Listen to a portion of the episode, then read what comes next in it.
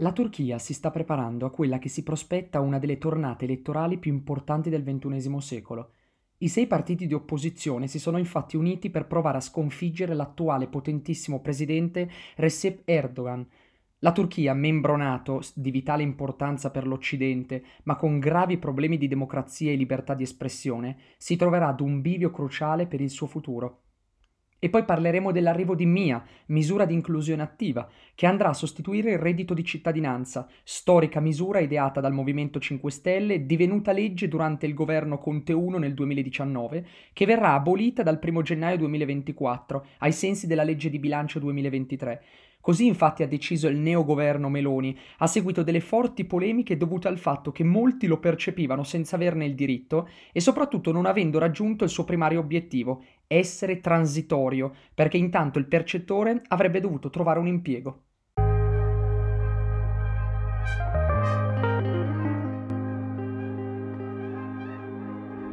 Sono Marco Zanieri e questo è Lapsus, la notizia della settimana spiegata in pochi minuti con qualche commento un podcast di Lap News.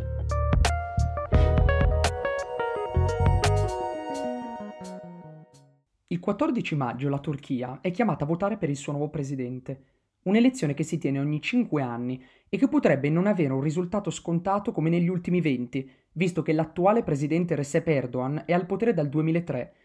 La Turchia è un paese magnifico, con una storia millenaria, a livello politico ha raggiunto la sua maturità aprendosi al mondo democratico grazie a Mustafa Kemal, detto Atatur, cioè padre dei turchi, un eroe nazionale osannato e celebrato da tutta la popolazione. Per mio grande dispiacere, in una sola puntata non riesco a raccontarvi tantissime cose che sarebbero comunque molto interessanti su questo paese, ma magari ci torneremo su Lapsus in vista del 14 maggio. Diciamo comunque che per quanto si dichiari democrazia fatta e finita, nei vent'anni di dominio politico del presidente Erdogan, la Turchia ha perso molto terreno nelle battaglie contro le discriminazioni, vedi alla voce popolo curdo, ma anche nel rispetto delle donne e nella libertà di pensiero e stampa. In più, il presidente ha voluto in parte rinnegare la visione laica del paese data a suo tempo da Ataturk e riportarlo invece su una strada fortemente islamica. A livello economico poi il paese soffre moltissimo. Pensate che la Turchia ha un'inflazione altissima e nella classifica dei paesi sviluppati è seconda solamente all'Argentina. Infine il terremoto di poche settimane fa, che ha portato più di 60.000 morti e danni per miliardi di dollari, ha riportato a galla un enorme problema del paese, la corruzione. Pensate che dopo il devastante terremoto del 1999 si era deciso di imporre una tassa per finanziare un piano di messa in sicurezza di tutti gli edifici del paese, visto che la Turchia è affetta da questo tipo di eventi, stando vicino ad una delle faglie più pericolose al mondo. Invece i miliardi di lire turche raccolti in più di vent'anni non sono mai stati investiti e anzi sono finiti nelle mani di dipendenti pubblici e uomini potenti. Detto questo, va però ricordato che la Turchia è membro NATO, una pedina fondamentale per l'Occidente nella lotta al fondamentalismo islamico e anche purtroppo negli anni ricattatrice dell'Unione Europea per quanto riguarda eh, i migranti medio orientali. E infatti proprio così Erdogan negli anni ha ottenuto ciò che voleva dall'Occidente. Se non fate questo per me, io apro i confini e vi mando centinaia di migliaia di profughi siriani, afghani e iracheni, come di fatto è avvenuto con la crisi migratoria del 2015. Per questo le elezioni di maggio sono un'importante crocevia non solo ovviamente per il paese in sé, ma anche per il mondo occidentale, che spera di trovare come presidente un interlocutore intelligente e più rispettoso dei valori democratici. Voi direte, perché seguire un'elezione che per vent'anni ha avuto un esito scontato? Beh, perché questa tornata elettorale potrebbe essere diversa. Infatti, per la prima volta tutti i partiti di opposizione si sono uniti e hanno presentato proprio qualche giorno fa il candidato comune, Kemal Kilic Darolu, leader del principale partito d'opposizione, che è il Partito Popolare Repubblicano.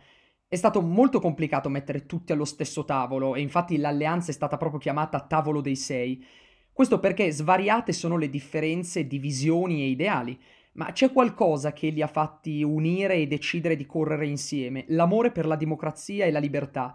Il loro programma elettorale prevede infatti la riscrittura della Costituzione turca in senso liberale e il ripensamento di tutte le istituzioni, per invertire la traiettoria autoritaria presa con Erdogan, il quale ha accentrato a sé moltissimi poteri ed esautorato nel tempo Parlamento, magistratura e organi di informazione. In tutto il paese la trepidazione è molto alta dopo la presentazione del candidato unico delle opposizioni e lo si capisce anche dai primi sondaggi. Infatti, fino a pochi giorni fa, il presidente Erdogan era abbastanza sicuro della vittoria, nonostante la crisi devastante derivata dal terremoto e vista anche la frammentazione delle opposizioni. Ora invece il candidato, Kilic Darolu, viene dato davanti di 10-13 punti percentuali. Diciamo quindi che la partita è sicuramente molto lunga, ma mai come oggi la Turchia vede vicino il cambio di rotta verso libertà e diritti garantiti.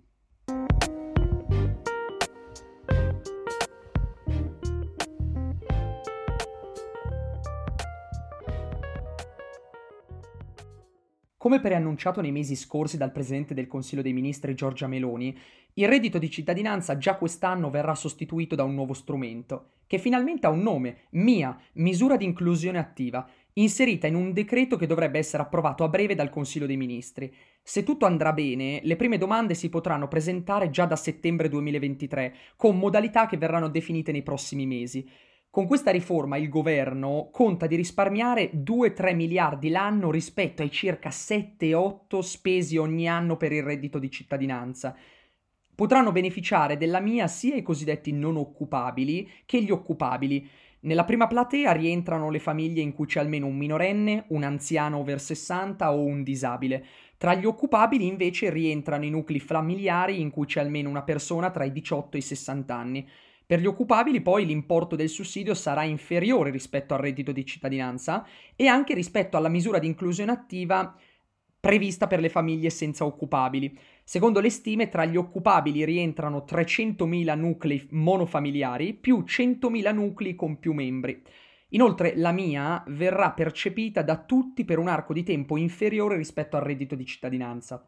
Poi il tetto ISE, cioè l'indicatore della situazione economica equivalente, per aver diritto alla nuova misura di inclusione attiva, dovrebbe scendere dagli attuali 9.360 euro ai 7.200 euro, una stretta che rischia quindi di escludere un terzo dei potenziali beneficiari, ma con questa nuova misura si cercherà di garantire più risorse alle famiglie più numerose, correggendo la cosiddetta scala di equivalenza, cioè quella che fa aumentare l'importo del sussidio in base al numero dei componenti la famiglia. Il numero di beneficiari del reddito di cittadinanza inoltre è passato da poco più di un milione di famiglie nel 2019, quando fu introdotto per la prima volta, al picco di quasi 1.8 milioni nel 2021, dopo l'inizio, diciamo, della pandemia.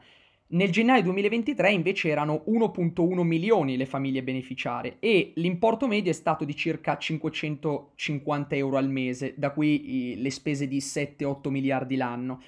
Ecco, l'importo base per un single non occupabile della mia dovrebbe essere lo stesso del reddito di cittadinanza, cioè 500 euro mensili. Per chi poi deve pagare un affitto potrebbe esserci una quota in più, ma su questo la discussione è ancora aperta. Per quanto riguarda invece coloro che sono impiegabili, cosiddetti occupabili, la quota base potrebbe scendere rispetto al reddito, diventando di circa 375 euro mensili. Ecco, poi per i nuclei con persone occupabili la misura avrà una durata massima di 12 mesi la prima volta che viene chiesta e nel caso di seconda domanda la durata si dimezza a 6 mesi e un'eventuale terza domanda di sussidio, perché ovviamente la domanda viene richiesta se intanto non si è trovato un lavoro, beh, quella terza domanda si potrà presentare solo dopo una pausa di un anno e mezzo. Ecco, questo meccanismo quindi ovviamente vuole incentivare i percettori ritenuti occupabili a cercarsi un, un lavoro. E infatti la mia apporta una grande correzione rispetto al reddito. Eh, infatti i beneficiari della misura di inclusione attiva, classificati come occupabili, non potranno rifiutare un'offerta di lavoro congrua, se no perderanno il sussidio e basterà un solo rifiuto per non avere più diritto alla misura di inclusione attiva. Vanno sicuramente tenute in considerazione le stime della Banca d'Italia, per cui senza il reddito di cittadinanza i poveri sarebbero aumentati di un milione, ma era sotto gli occhi di tutti come lo strumento fosse stato messo in pratica in maniera aberrante, soprattutto e va detto nelle zone del meridione, dove la domanda lavorativa sicuramente non è alta come al nord, ma allo stesso tempo non manca. Vedremo se Mia, questa misura di inclusione attiva, sarà in grado di tenere a galla una fetta di popolazione considerata povera, che dopo il Covid purtroppo è fortemente aumentata, e se riuscirà lì dove il reddito grillino non è arrivato, cioè trovare un posto di lavoro ai tanti occupabili, sia ai volenterosi, sia in particolare chi per quattro anni ha oziato a spese dello Stato.